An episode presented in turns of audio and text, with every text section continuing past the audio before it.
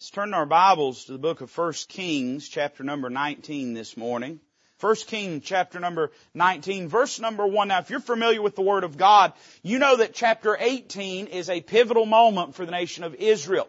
They've been living in idolatry and in rebellion, but the prophet Elijah has met them on the battlefield of hearts, and he has challenged them to see whether the false God they had been worshiping, Baal was God, or whether Jehovah, the God of Israel, was God, and God had manifest His power and uh, sent fire from heaven, consumed the, the sacrifice and the altar and everything, and then Elijah had taken and, and slain the prophets of Baal uh, there by the brook Kidron, and now he is traveling back to Jezreel, the place where the palace was, and uh, the Bible says this, that Ahab, who's the king of Israel, told Jezebel, Jezebel is his wife, and Ahab may be the king, but she's really the one that's running things. And Ahab told Jezebel all that Elijah had done, and withal how he had slain all the prophets with the sword. Then Jezebel sent a messenger unto Elijah saying, So let the gods do to me, and more also, if I make not thy life as the life of one of them by tomorrow about this time. In other words, saying, I'm going to kill you the way that you killed them. And when he saw that, he arose and went for his life and came to Beersheba, which belongeth to Judah, and left his servant there. But he himself went a day's journey into the wilderness and came and sat down under a juniper tree and he requested for himself that he might die and said, it is enough now, O Lord, take away my life for I am not better than my fathers.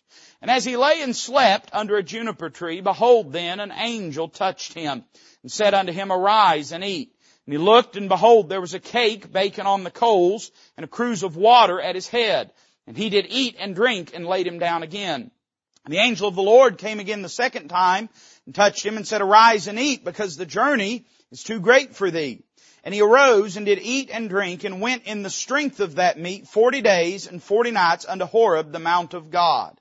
And he came thither unto a cave and lodged there and behold the word of the Lord came to him. And he said to him, what doest thou here Elijah? And he said, I have been very jealous for the Lord God of hosts, for the children of Israel have forsaken thy covenant thrown down thine altars and slain thy prophets with the sword, and I, even I only am left, and they seek my life to take it away. And he said, go forth and stand upon the mount before the Lord. And behold, the Lord passed by, and a great and strong wind rent the mountains and brake in pieces the rocks before the Lord. But the Lord was not in the wind. And after the wind an earthquake, but the Lord was not in the earthquake. And after the earthquake a fire, but the Lord was not in the fire. And after the fire a still small voice. And it was so when Elijah heard it that he wrapped his face in his mantle and went out and stood in the entering in of the cave. And behold, there came a voice unto him and said, What doest thou here, Elijah? And he said, I have been very jealous for the Lord God of hosts, because the children of Israel have forsaken thy covenant and thrown down thine altars and slain thy prophets with the sword, and I, even I only am left, and they seek my life to take it away. And the Lord said unto him, Go, return on thy way to the wilderness of Damascus, and when thou comest, anoint Hazael to be king over Syria. And Jehu the son of Nimshi shalt thou anoint to be king over Israel. And Elisha the son of Shaphat of Abel Meholah shalt thou anoint to be prophet in thy room. And it shall come to pass that him that escapeth the sword of Hazael shall Jehu slay, and him that escapeth the sword of Jehu shall Elisha slay. Yet I have left me seven thousand in Israel, all the knees which have not bowed unto Baal, and every mouth which hath not kissed him. Let's stop and pray. Father, we love you. Lord, we thank you for the word of God. I pray you'd be with the family of those that are bereaved today. Lord, I pray that you'd be with those that are sick and unable to be with us. And I pray, Lord, most of all, that you'd be present in this service to minister, to work. Lord, I'll confess freely amongst you and heaven and these here gathered that I am insufficient. I am incapable, Lord. I can preach a message, but I cannot touch hearts. Lord, if anything is accomplished today, it's got to be accomplished through you. So I'm asking you to do a work in hearts that would bring you glory. If there's any that are lost, I pray they'd call on Christ and be eternally saved. And Lord, any that are maybe wavering, Lord, that the devil is pulling hard at them, I pray that they'd shore themselves up, that they'd recommit themselves to Christ. And Lord, that we'd go forward in strength and in courage to serve you in glory unto you. Lord, we love you. We thank you for all that you've done. And we ask all this in Christ's name. Amen. When you read this episode in the life of this man Elijah, It stands as a tragic stain on an otherwise seemingly spotless life. If you go through the life of Elijah, there's really not a lot that's recorded about him. He walks out of obscurity and onto the pages of scripture, known only as Elijah the Tishbite. We don't know anything about his parents, his lineage. We don't really know anything about his history. We don't know his age. We don't know his experiences. And none of that is necessary for God to use him. Uh, he merely has to submit himself to the Lord and be a fit vessel for God's use. Aren't you glad this morning that God's more interested invested in your future than your past?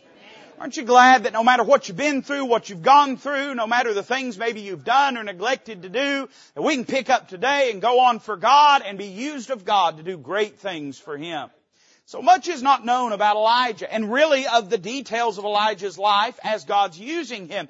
There is sparse little information. We're not told much about his daily habits, but we have these uh, episodes, these glimpses into these moments when God uses him in a mighty way. And so there is seemingly an unbroken record in his life excepting for this moment. I think we could maybe say that this moment is, as far as we know, the greatest failure in Elijah's life you think about what exactly happened at this moment and how this took place, I think that we would have to say that Elijah, and I'll say a word about this in a moment, he was not a cowardly man. He was not somebody that was uninterested in the things of God. I mean, he's somebody that God had just been using in a mighty way, and yet he goes from uh, both a literal and spiritual mountaintop to a valley place, to a place of despair and discouragement in seemingly just a few weeks time. How did this happen in his life? I would say this this morning, we could call this moment a failure in Elijah's faithfulness. Can I tell you that the vast majority of the Christian life really boils down to faithfulness. If you won't be faithful to the Lord, to His Word, to His house, to His calling, then there's not much God can do with your life or with mine. By the same token, can I tell you that God is not interested in us being awesome. He doesn't necessarily need us to be talented. I know you look up here on this platform and you think that everybody to be used of God has to have the body of an Adonis and has to have the personality of the bright noonday sun, but I'm, I just want to encourage you a little bit in telling you that, that we don't all have to be as put together as I am. God doesn't need you. Some of y'all are ducking for lightning bolts right now. God doesn't need you to be awesome. He needs you to be faithful. God doesn't need you to be talented. He needs you to be faithful. Uh, God doesn't need you to be smart. He needs you to be faithful. He doesn't need you to have a winning personality. In fact, far as we know, Elijah didn't seem to have any of these things, or if he did, God didn't talk about him. But you know what he did have? Accepting this moment, he was faithful. There's no telling what God could do with your life if you get faithful to Him.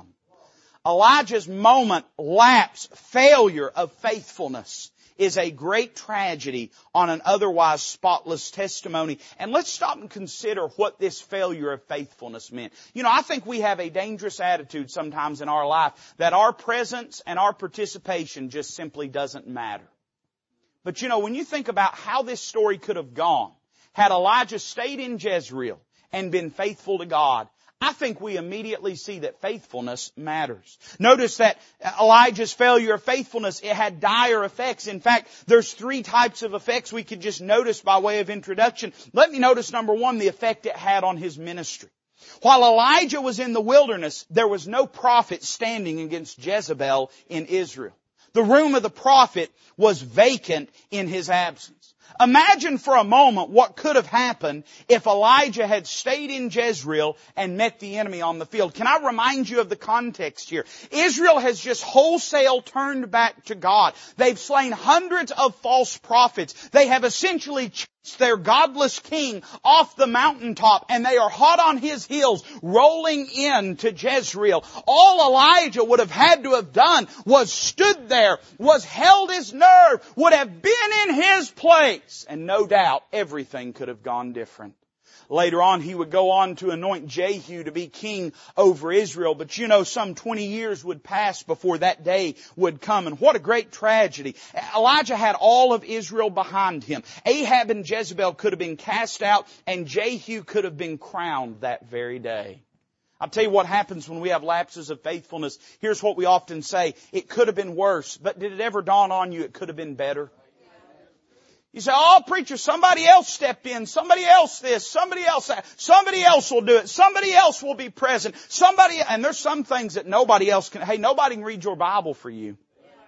Nobody can pray in your place. Nobody, nobody can often witness in your place, but we always say, well preacher, it could have been worse, but imagine how much better it could have been. It had an effect on his ministry. Number two, it had an effect on his testimony. Elijah thankfully is known more for his feats than his failures, but this story stands as a tragic stain on an otherwise devoted life. You know, failure isn't final, but it's not harmless either. I will tell you this, people will remember you for your unfaithfulness far more than for your faithfulness. A, person can stand and you say, well, what a cruel world. How, how severe people are. No, friend, that's just the nature of it. We notice things when they're different. Hey, listen, there's some folks you notice when they ain't there. Well, I'll just come over here and try them for a second. There's some folks you notice when they ain't there. There's some folks you worry when they ain't there. Hey, there's some folks when you notice all of a sudden their, their joy is gone, you say, hey, something's messed up here. Hey, you know, there's some folks that, that whenever you bear a burden to them and they don't say nothing about praying for you, you notice that. Hey, listen, your unfaithfulness will be remembered long, long beyond your faithfulness. And oftentimes in Elijah's life, though he is a man who by and large had a great testimony, I would venture to say that this moment has probably been preached on more than any other moment in Elijah's life. Your unfaithfulness, hey, it has an effect on your testimony. Has it ever dawned on you that you meet people when you're out? I don't mean out like, oh, out and about. I mean when you're out. When you're not faithful to the Lord, when you're not serving Him, when you're not living for Him, you meet people. And some of those people you ain't never gonna meet again. I shudder to think the Toby Weber that some people have met. That have seen me in those moments of disobedience, seen me in those moments of unfaithfulness. And yet that's the perspective that some people will only ever have of me. It had an effect on his ministry. It had an effect on his testimony, but then it had an effect on his legacy. Now what I mean by that is not just merely how people remembered him, but what could have happened had he been obedient to the Lord. Elijah would this day anoint Jehu to the throne and Elisha to the ministry.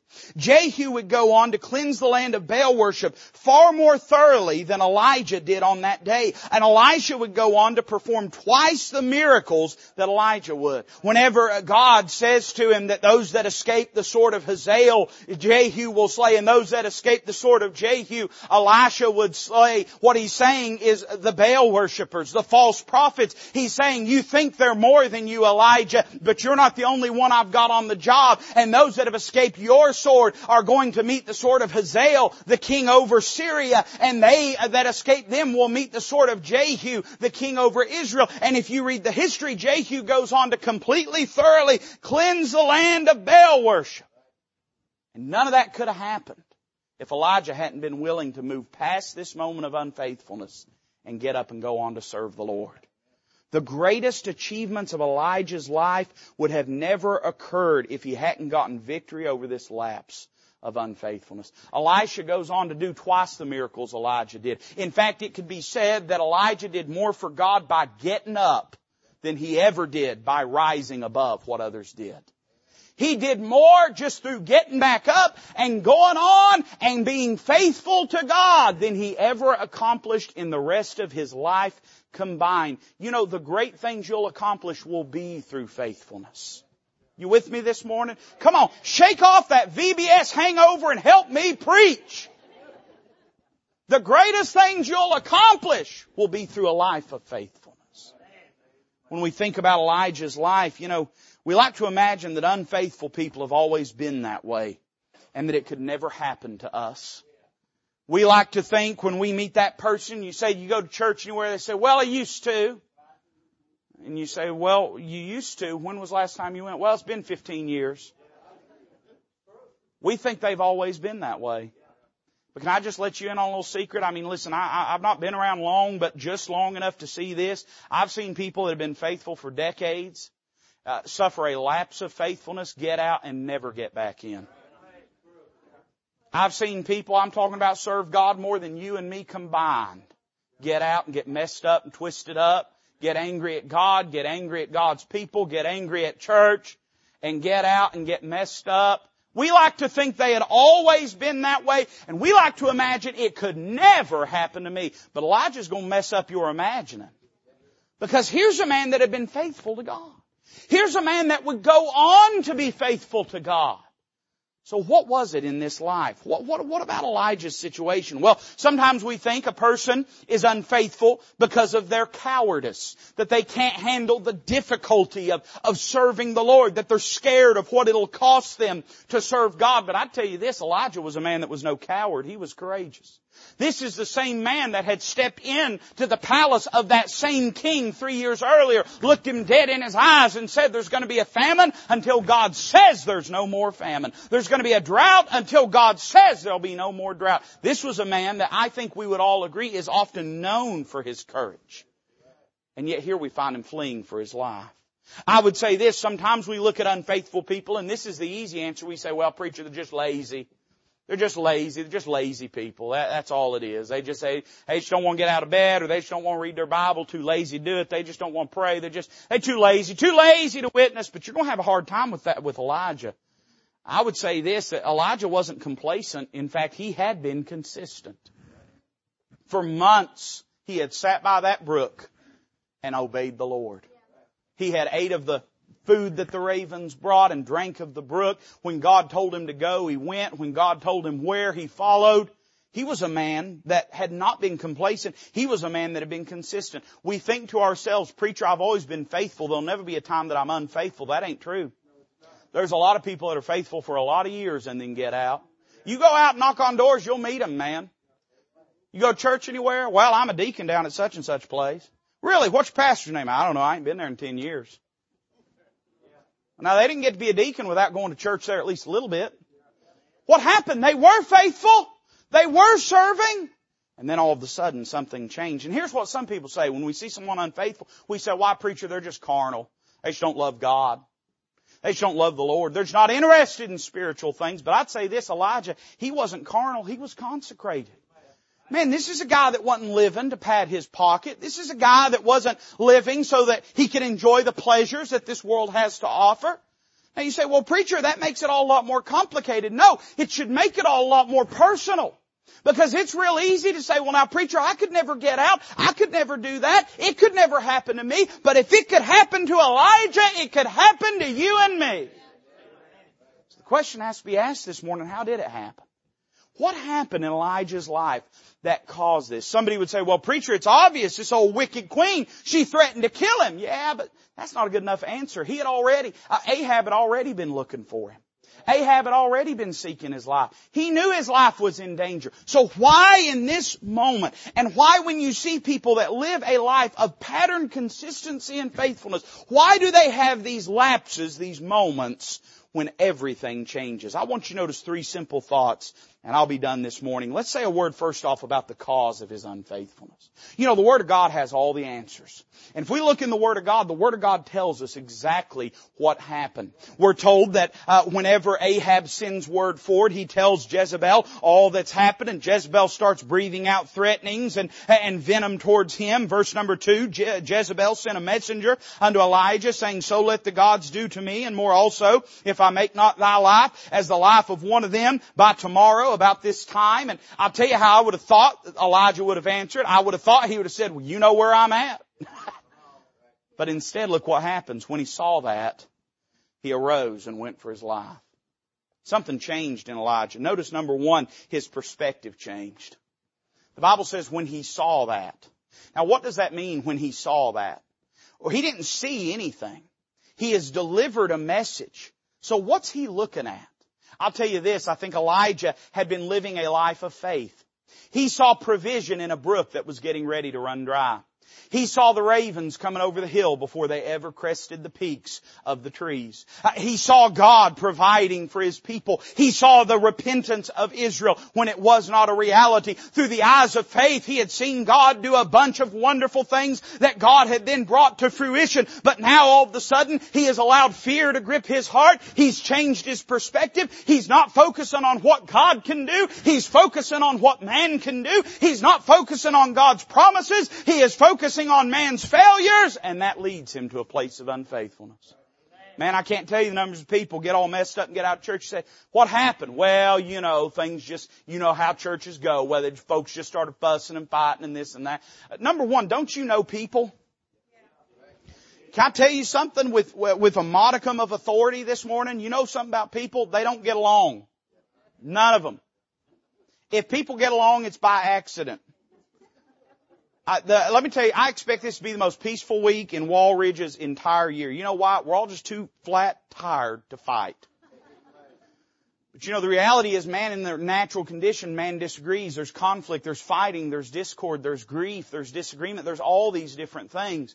But people say, well, you know, people started fighting, or they'll say, well, you know, preacher got all messed up and this and that and everything. Let me ask, who are you going to church for? Who are you going to church for? I'll tell you this, man, if you're going to church to see or be seen, it ain't gonna be long you're gonna be out. Uh, you reading your Bible.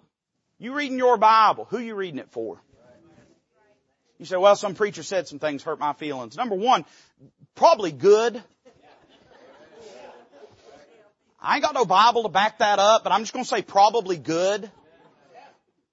But I understand there's unqualified men that stand up and warp and twist the Word of God and use it as a weapon against. But I understand that. Who are you reading your Bible for? Uh, preacher, I, I prayed, I asked God to do something, and God didn't do it. Where did God ever say that everything you ever prayed for, you was going to get? Uh, you ought to know enough Bible to know that's not true. Well, preacher, I was witnessing somebody, somebody hurt my feelings. Bless your heart. You mean a sinner acted like a sinner? Did you act like a saint? What I'm getting at is this. Hey, what is your focus on? When you get your focus on the wrong thing, invariably it will lead to a life of unfaithfulness. His perspective changed, then his priority changed. The Bible says this, and when he saw that, he arose and went for his life. Now this is amazing for a man that's just spent three years in the watch care of birds and widow women. Sounds to me like he has lived his life not for self-preservation, but for the glory of God. His life has not been lived to make Elijah rich. It's not been lived to ensure his own security, to give him peace of mind, to be able to sleep at night and, and know that everything's going to be taken care of. He's been happy as a clam to sit by that brook watching it dry up and say, now God, I don't know what you're getting ready to do, but my life is yours and I trust you with it. But now in this moment, it ain't about God anymore. It's about Elijah. Now he's saying, I'm gonna have to, I'm gonna have to look out for number one. I'm gonna have to watch out for me. And I have found invariably unfaithfulness is produced around self-centeredness. Let me tell you something. We have a God that's worthy of all of our time and all of our attention, all of our talents and treasures, all of the labor and effort we give Him. And the only time we think He's not is when we're putting ourselves above Him. In faithful, unfaithfulness is inherently rooted in a self-centered perspective.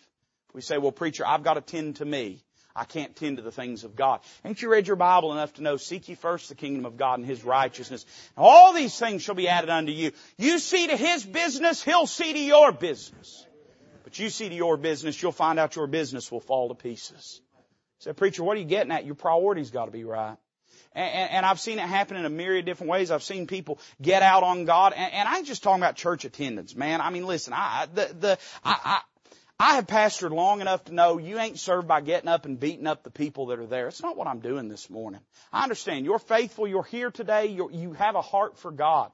Uh, but I'm saying that oftentimes, be it church attendance, reading your Bible, praying, witnessing to people, living a consecrated life, having grace with one another, whatever these things are, when I mean out, I don't just mean outside those doors. I mean outside of fellowship with Him.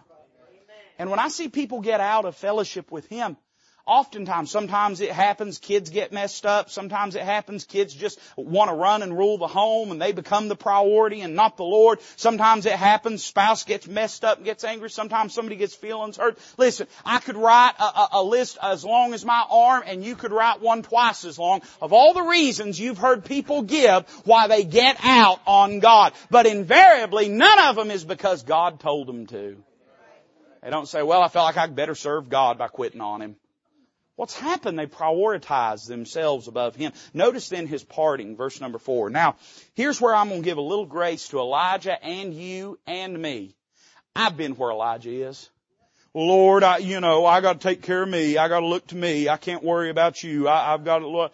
And, and normally, here's a good thing about it. We got the Holy Ghost living in us to jerk a knot in us when we get that attitude.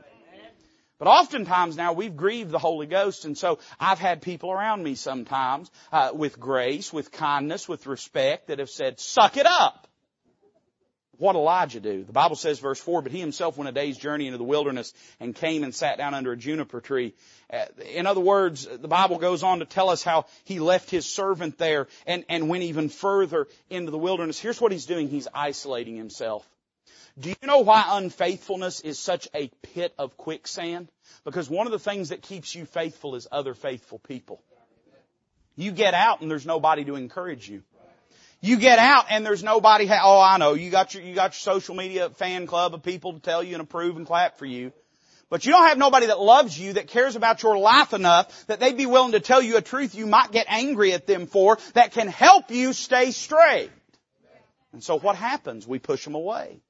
It's part of the reason. Listen, you miss, it's going to be easier to miss the next time. You, you don't read your Bible today, it's going to be easier to not read it tomorrow. You neglect your prayer life right now, it's going to be easier to neglect it later on. Invariably, when people begin to slip into unfaithfulness, they will push away godly influences in their life and try to isolate themselves unto themselves so that there's no accountability because guess what? Accountability ain't fun. Ask your Weight Watchers partner. It ain't fun. That's the nature of it but we need it in our life. I see his parting, but then, man, look at verse 4. Here's what he did. He requested for himself that he might die. Now there's a lot there that we could talk about. He's still got enough about him that he's asking God's permission for something. Don't that tell you something about where his heart is? He knows what's right. He knows what he should be doing. He knows he don't have the authority just to take his own life. He requests for himself that he might die. And here's his reason. He said, it is enough. Now it's funny. You'd think a man that thought he had enough authority to tell God when it's enough would have enough authority to go ahead and kill himself. But he doesn't. This is, uh, uh, I, I can't say it. He's bragging. This is boasting. He, he's, he's flexing. He's bowing up on God. And he says, it is enough. Now, O Lord, take away my life. What's his reason? For I am not better than my father. How scandalous the thought Elijah, that you would not be in a class all your own. You know, sometimes we don't even want to show up if it ain't about us. Somebody turn that air conditioner on just then? If it ain't all about us.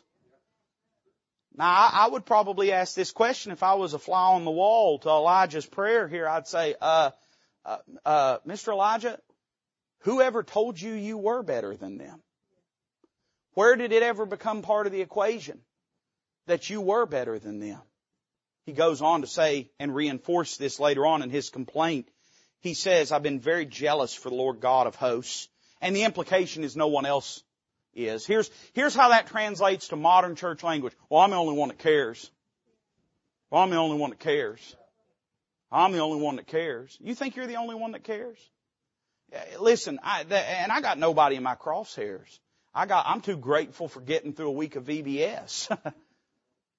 but when we say, well, preacher, just nobody cares but me. No, now that's not true and you know that's not true. You know that, that, that that's not the case. He says, I've been very jealous for Lord God of hosts and nobody else cares. For the children of Israel have forsaken thy covenant, thrown down thine altars and slain thy prophets with the sword. They're all wicked anyway. Somebody's been reading my mail. Listen to, listen to that. Nobody cares. They're all a bunch of reprobates, God. I've been, man, I prayed that. But then what he says, and I, even I only am left. And they seek my life to take it away. Time would fail us to describe everything wrong with the attitude and spirit of Elijah in this moment. But can I just notice one thing? And that's his pride. He speaks as a man whose pride is wounded. I'm the only one that cares. They're all wicked. They don't even, God, and you won't believe this, they don't even see how awesome I am. They're getting ready to take my life away and they don't even realize what a tragedy it will be for there to be a world without Elijah. You know, pride is often the source of unfaithfulness. I don't like that any better than you like it because I have moments of unfaithfulness in my life just like you have in your life. And I don't like, funny thing about it, pride to be so prideful don't really like to be singled out. We don't like to admit that it's our pride that is wounded. But oftentimes we look at it and we have one of two perspectives. I'm too important to lower myself to whatever God's called me to do. Or from a place of hostility and wound and hurt like Elijah is. I did that and I was not appreciated appropriately. He's saying, nobody noticed what I did. Nobody recognized what I did. We're going to find out later on that God knew what he did. God knew not only what he did, but what a bunch of other folks did as well. And Elijah had his perspective been correct, that would have been enough. It had been for three years.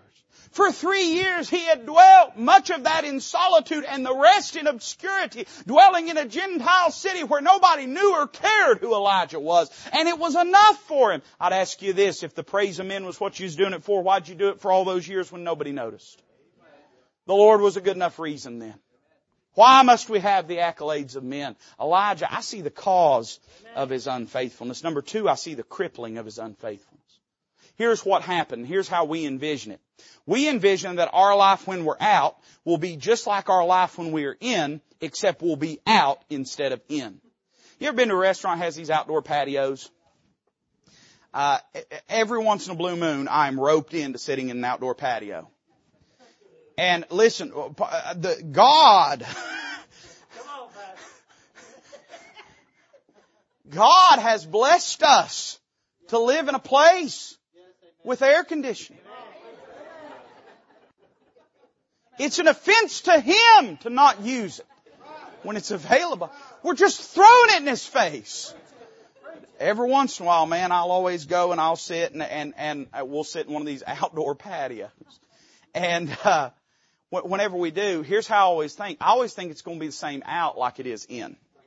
I'm gonna sit down, and the waitress is gonna come out, and hey, sir, good to see you. Can I, what, what can I get you, and everything, and I'm, and everything's gonna be where it needs to be on the table, and they're gonna bring my food out, and it's gonna be wonderful, and I'm gonna sit there, and it, I just have this beautiful, idyllic image in my mind. Call it self delusion, but I do. And I'm thinking that's what it's going to be like, and it isn't that way. Instead, you're stuck out there. Nobody even tells your waitress for 40 minutes that you're out there. She comes out and is surprised, alarmed that they even have an outdoor patio. You sit down at your table and you, you ain't got no menu, your ketchup bottles laying on the concrete down there, busted into a thousand pieces. Uh, everything's, nobody pays attention to the kids out on the patio, so the tops are all off, the salt and the pepper shaker, and everything's just chaos and mess. You order your food, and all of a sudden, wildlife is roaming through to try to eat off your plate. But you thought it was going to be the same out as it was when he was in. But I'm sorry. Truth is, being out ain't like being in. We think to ourselves, well, preacher, I'll get out, but it'll be like it was when I got in. You tell yourself that, but that won't be the case. Here's what happened to Elijah when he got out. I noticed three things. Verse number four, the Bible says he went, he himself went a day's journey into the wilderness and came and sat down under a juniper tree. It's interesting. Uh, the Bible tells us that whenever God speaks to him and, and, and, and tells him to arise and, and eat and has the food there waiting on him, says that he looked. And that denotes, and I think he did probably get up, but it denotes the idea he's sleeping, he's shook awake, he gets up, he, he, he sort of glances out. He doesn't even have really the strength or the energy to get up. He's told later on that the journey is too great for thee. Elijah, you don't have the strength. I'd say it this way, number one, you know what unfaithfulness did? It weakened him. You think you'll be as strong a Christian out as you are when you're in, but you're wrong. I'm just telling you true. You're wrong. You won't be as strong. You think you're going to be as happy? You won't be as happy. You think you're going to have as much peace? You won't have as much peace. You think you'll be able to face the things you're facing out the same way that you're facing them when you're in. Only with the headache uh, relieved of not having to deal with people. But the truth of the matter is, it's going to weaken you just like it weakened him. You think you're able. You think you're up to the task. But the truth is, none of us is up to the task. Uh, funny thing about it, church is not a small thing. The Word of God is not a small thing. Uh, the Spirit of God is not a small thing. These are not things because God just had them laying around heaven. He's cleaning out His attic and threw them our way. They're things that were bought at great price. Evidently they matter. Hey, hey, the Lord uh, loved the church and gave Himself for it. It must be pretty important. Hey, the Word of God uh, was uh, tried uh, like in a furnace of earth seven times. Great, hey, blood was shed for you to have your Bible. Must be pretty important. Hey, the Spirit of God and the right to prayer and intercession was purchased at Calvary's tree. Must be pretty important. These are not incidentals. These are things that are necessary for the Christian life. Unfaithfulness weakened him and, and when we get out, we'll grow weaker too. We think it'll be just like it is. And I, I hear people say all kinds of dumb stuff. Uh, they'll say, you know, I hear people say all the time, well now, preacher, I'm not, I, I, I'm, I'm not religious, but I'm spiritual. When people say that, what you're saying is you don't know what you are. You read that on the bottom of a Sobe cap, and that has become your religion. Uh, there ain't no substance to that. Hey, listen, uh, it, it, it, weakened him. And then let me go on. I've got to, I enjoy church. I've got to go on. The Bible says in verse 3, uh, he, arose and went for his life. And then look at verse 4. I don't know if you notice this. Now here's a man. He arose and went for his life. Verse 4, he requested for himself that he might die. Something right there. This is a man that just fled for his life. What? To go 40 days into the wilderness, sit down and say, now God kill me? Why would he do that? Well, here's what happened. When he went for his life, he didn't intend on winding up under the juniper tree. His unfaithfulness held him longer and took him farther than he thought it would. The classic Old Testament example of this is Naomi and Elimelech in the book of Ruth, who the Bible says went to sojourn in Moab. Sojourn is like a vacation with an extra day on it. Just to sojourn. To sojourn. Just to spend a little time there. The Bible says 10 years later, and Moab was two or three graves richer, that Naomi comes back a broken woman into Bethlehem. You know, funny thing about it, nobody, nobody that yields and allows unfaithfulness to exist in their life, none of them intend on quitting altogether. I've never met one. I've never had one come to me and say, preacher, I'm quitting. I'm done. I'm done praying. I'm done reading my Bible. I'm done going to church. I'm done living for God. I'm done and I'm over it. No, I've had some come to me and say, preacher, I just need a little break. Some of them still taking breaks. I'm serious, man. I don't know. I've, I've, I had somebody say it years ago and they're out of church to this day. I'm talking about years ago. I'm talking about I was young. I had all my hair. I was young. Preacher, we just need a little break. We're just going to take a, they're still taking that break, man. You know what happened? That break broke them. Your unfaithfulness will hold you longer than you think it will. You say, preacher, it's just for a little while. I'm just stepping back. I'm just taking a break. Number one, stepping back to what? If you're living a life of faithfulness and you're stepping back, then what are you stepping back to but unfaithfulness? You're either admitting what you're investing your life in is unimportant or you're admitting that in betraying and abandoning it, you're betraying and abandoning the best part of what God's doing in your life. I'd say this, it ensnared him. It dragged him further than he meant to go. And then notice not only unfaithfulness, it, it weakened him and, and, it ensnared him, but, but I want you to notice verses 9 through 14. This is a little bit to read, but that, that's alright. You can text your Uber driver, tell him to take a lap. It says in verse 9, He came thither unto a cave and lodged there. And behold, the word of the Lord came to him and he said unto him, What doest thou here, Elijah? Now, this is a very simple question. Why are you here? What you looking for, Elijah? What do you want me to do for you, Elijah? Listen to Elijah's answer. He said, I've been very jealous for the Lord God of hosts, for the children of Israel have forsaken thy covenant, thrown down thine altars, and slain thy prophets with the sword, and I, even I only, am left, and they seek my life to take it away. And he said, Go forth, stand upon the mount before the Lord, and behold, the Lord passed by, and a great strong and strong wind rent the mountains and break in pieces the rocks before the Lord, but the Lord was not in the wind. And after the wind an earthquake, but the Lord was not in the earthquake. And after the earthquake a fire, but the Lord was not in the fire. After the fire a still small voice. And it was so when Elijah heard it that he wrapped his face in his mantle and went out and stood in at the entering into the cave, and behold, there came a voice unto him and said, What doest thou here, Elijah? Now this is a fascinating interaction. If you you study the throne of God in Ezekiel chapter number one, here's what you're going to find. Everything that Elijah heard from inside the cave was what Ezekiel saw when he saw the throne of God rolling towards him. He, he feels a great wind. Ezekiel describes it as the wind from the angel's wings. He, he feels a great earthquake, but Elijah describes it as, as the presence of God and the great mass of that throne rolling up. He, he describes a great fire going by, and Ezekiel describes it as a fire enfolding itself. And then at the very heart and center of that was the throne of God. So here's what happens. God pulls His throne up right outside the door of that cave. And then the reason the Bible says the Lord was not in this and not in this and not in this and not in this is it says in a still small voice. And it don't say he wasn't in that. You know why? Because he was in that. That was him. He stopped and spoke to Elijah. Whew! That fixed me! You'd think, wouldn't you? God asked him, what doest thou here, Elijah? If it'd me, I'd have said, huh, getting out of here, God. Getting back to where you want me to be. I don't know, God, what do you want me to do? Man, I'm ready. I'm fired up. Let's run all the way back to Jezreel and slap her in the mouth. But that's not what he says. He said, I've been very jealous for the Lord God of hosts because the children of Israel have forsaken thy covenant, thrown down thine altars, and slain thy prophets with the sword, and I, even I only am left, and they seek my life to take it away. Didn't change nothing. Well, preacher, you know, maybe if I found a church that was good enough. Hey, if God rolled up to the front door, that wouldn't be good enough. Wasn't good enough for Elijah. Well, preacher, if I found a place where folks really loved each other, I'm like a hippie commune or something. What do you think church is? You, you, you think church is here for the building up and affirmation of your ego? Who told you this was about you? You misread a billboard somewhere. This is about Christ. It's not about you. It's not about me. You say, well, preacher, if I could just find the right place. No, the right place is where God is.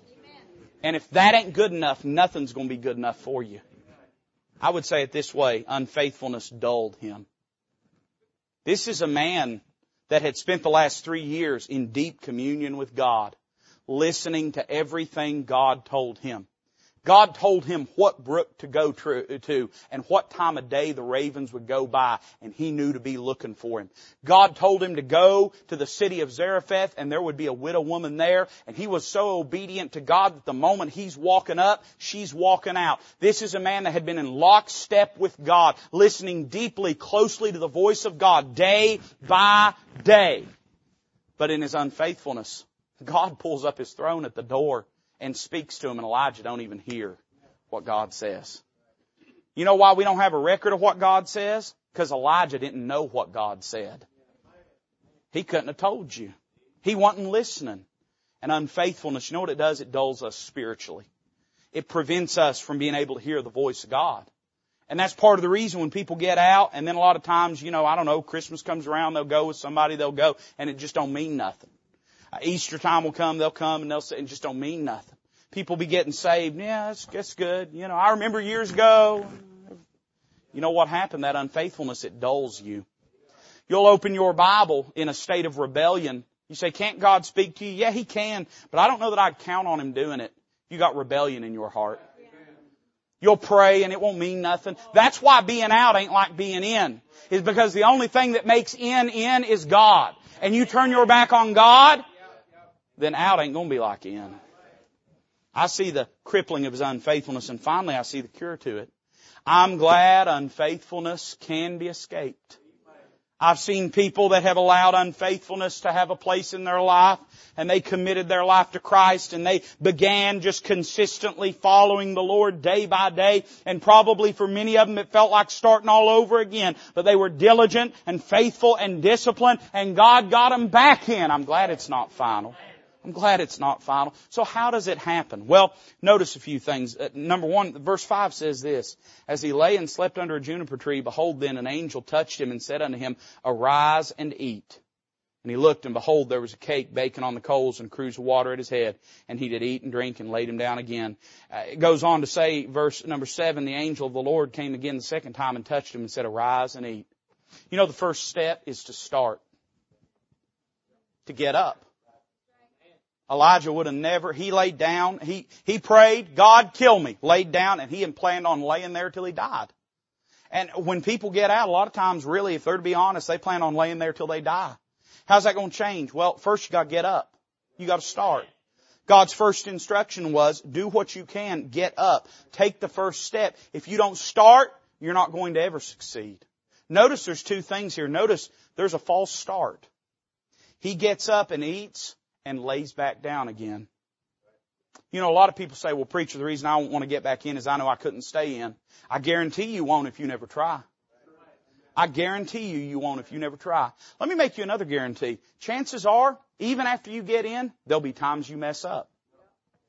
Chances are you get up and go this week and then don't pay attention next week, you might lay out next week. You don't read your Bible, uh, or you get up and you read your Bible today, tomorrow, there's a chance you may not. You gonna quit then again?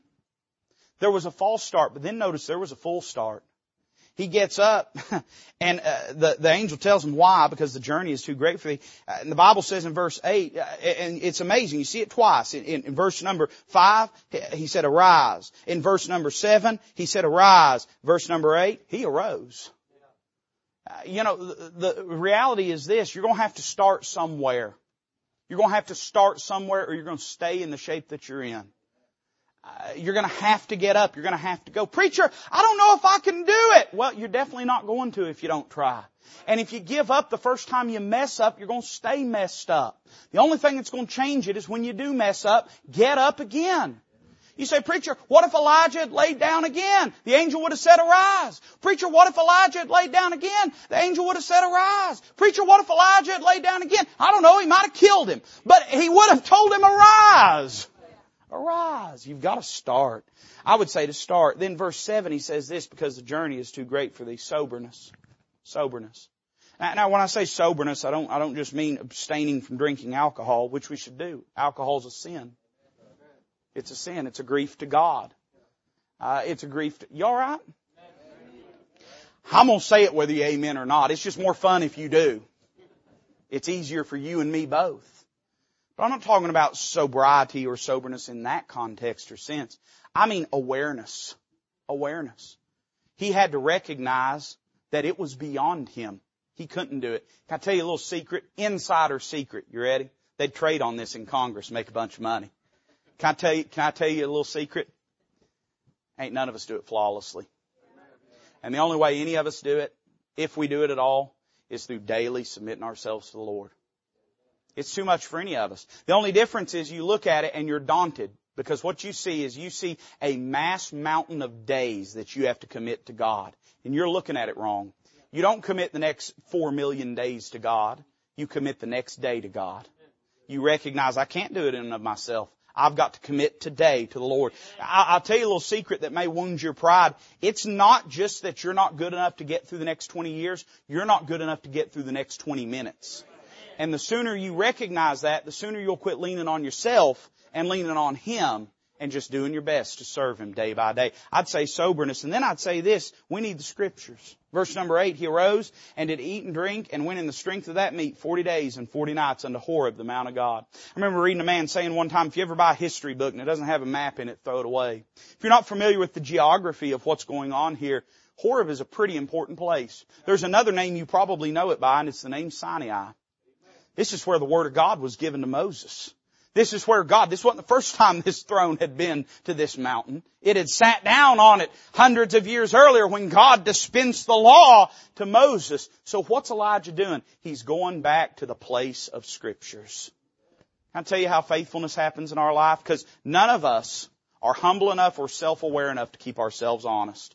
Only by daily communing in the Word of God will the flaws and weaknesses in our life be shown to us in real time, in personal way to help us to adjust our life. I'd say the scriptures. And then I'd say this, the Spirit. The Bible says, verse number 12, that after the earthquake there was a fire and the Lord was not in the fire, but after the fire there was a still small voice. And we know that was the voice of God present upon that altar. But did you know that in your life and in mine we also have a still small voice that speaks to us and that's the indwelling of the Spirit of God in our life.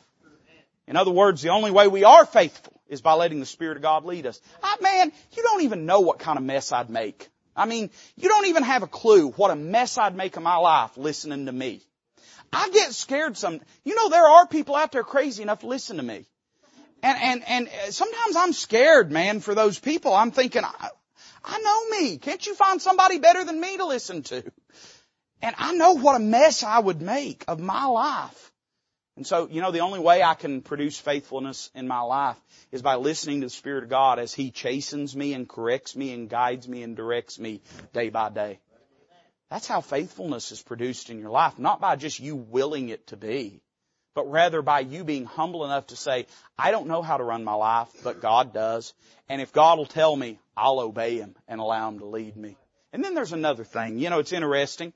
Uh, verse number 15, the Lord said unto him, Go, return on thy way to the wilderness of Damascus. And then he, he gives uh, Elijah some instructions. You know, anoint Hazael, anoint Jehu, uh, he that escapes Hazael, you know, Jehu will slay. He that escapes, you know, uh, Elisha will slay. But, but when you read in the book of Romans about God's answer back to Elijah, Elijah's big complaint is this. I'm the only one left. Nobody cares. They're trying to kill me. Your play, God. You've messed everything up, God. Now what? And the Bible says in the book of Romans that God's answer back to him is actually directly verse 18. He gives him those other instructions, but God's reply is verse 18. He says, Yet I have left me seven thousand in Israel, all the knees which have not bowed unto Baal, and every mouth which hath not kissed him. I'll tell you a, a dangerous, vicious cycle here. Unfaithful people tend to gravitate towards unfaithful people because it soothes their conscience about their unfaithfulness. Have you ever noticed odd times people that get out of church together tend to hang out a lot together on Sundays? You know why? Because all their other friends are already busy on Sunday. So they've got to have somebody, and so unfaithfulness gravitates. Can I tell you the opposite's true? Faithfulness encourages faithfulness. Elijah says, I'm the only one left. And God says, I wouldn't be so foolish as that, Elijah. I wouldn't trust it all to you. I've got 7,000. Here's what he's saying, Elijah, won't you go find some of them fellas? They'll help you. They'll encourage you. They'll lead you. I'd say this, you know what we need? We need to start. Number one, we need to start. We need soberness. We need the scriptures. We need the spirit. We need the saints. We need the people of God. We need each other. We need to encourage one another. I don't mean policing each other's life. But I mean, we need to be encouraged by the example of faithfulness in other people. I, one of the things God blessed me with when I was a young pastor coming to Walridge was old people. I'm serious. I, I mean that seriously. That that's not. I mean, you know, you can laugh. That's but but I mean that seriously. God blessed me with old people, and one of it, part of it is I get along with them. I like them, and uh, they moderately tolerate me we talk about a lot of the same things and, and stuff like that, but it also gave me examples of faithfulness. Uh, these are people whose names you're not going to find written in, in the National Archives. You're, you're, not going to you're not going to find their their names emblazoned on lights. But Ken, you've known people like this. But Charlie, you you are one of these people. The the people who probably, but they've exhibited a life of faithfulness. And I learned this most pastors, I remember years ago, I, I called all my pastors because I thought, I'm doing something wrong.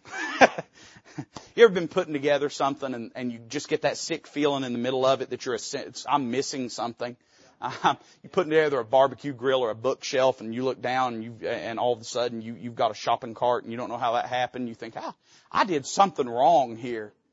I got to feeling a little bit of ways in the pastor and I thought, ah, I'm not sure I'm getting this. I started calling my pastor friends and I'd say, those that had seen any amount of success, and I'd ask them, I'd say, now, when did everything change for you about this or about that? I'd say, I don't know.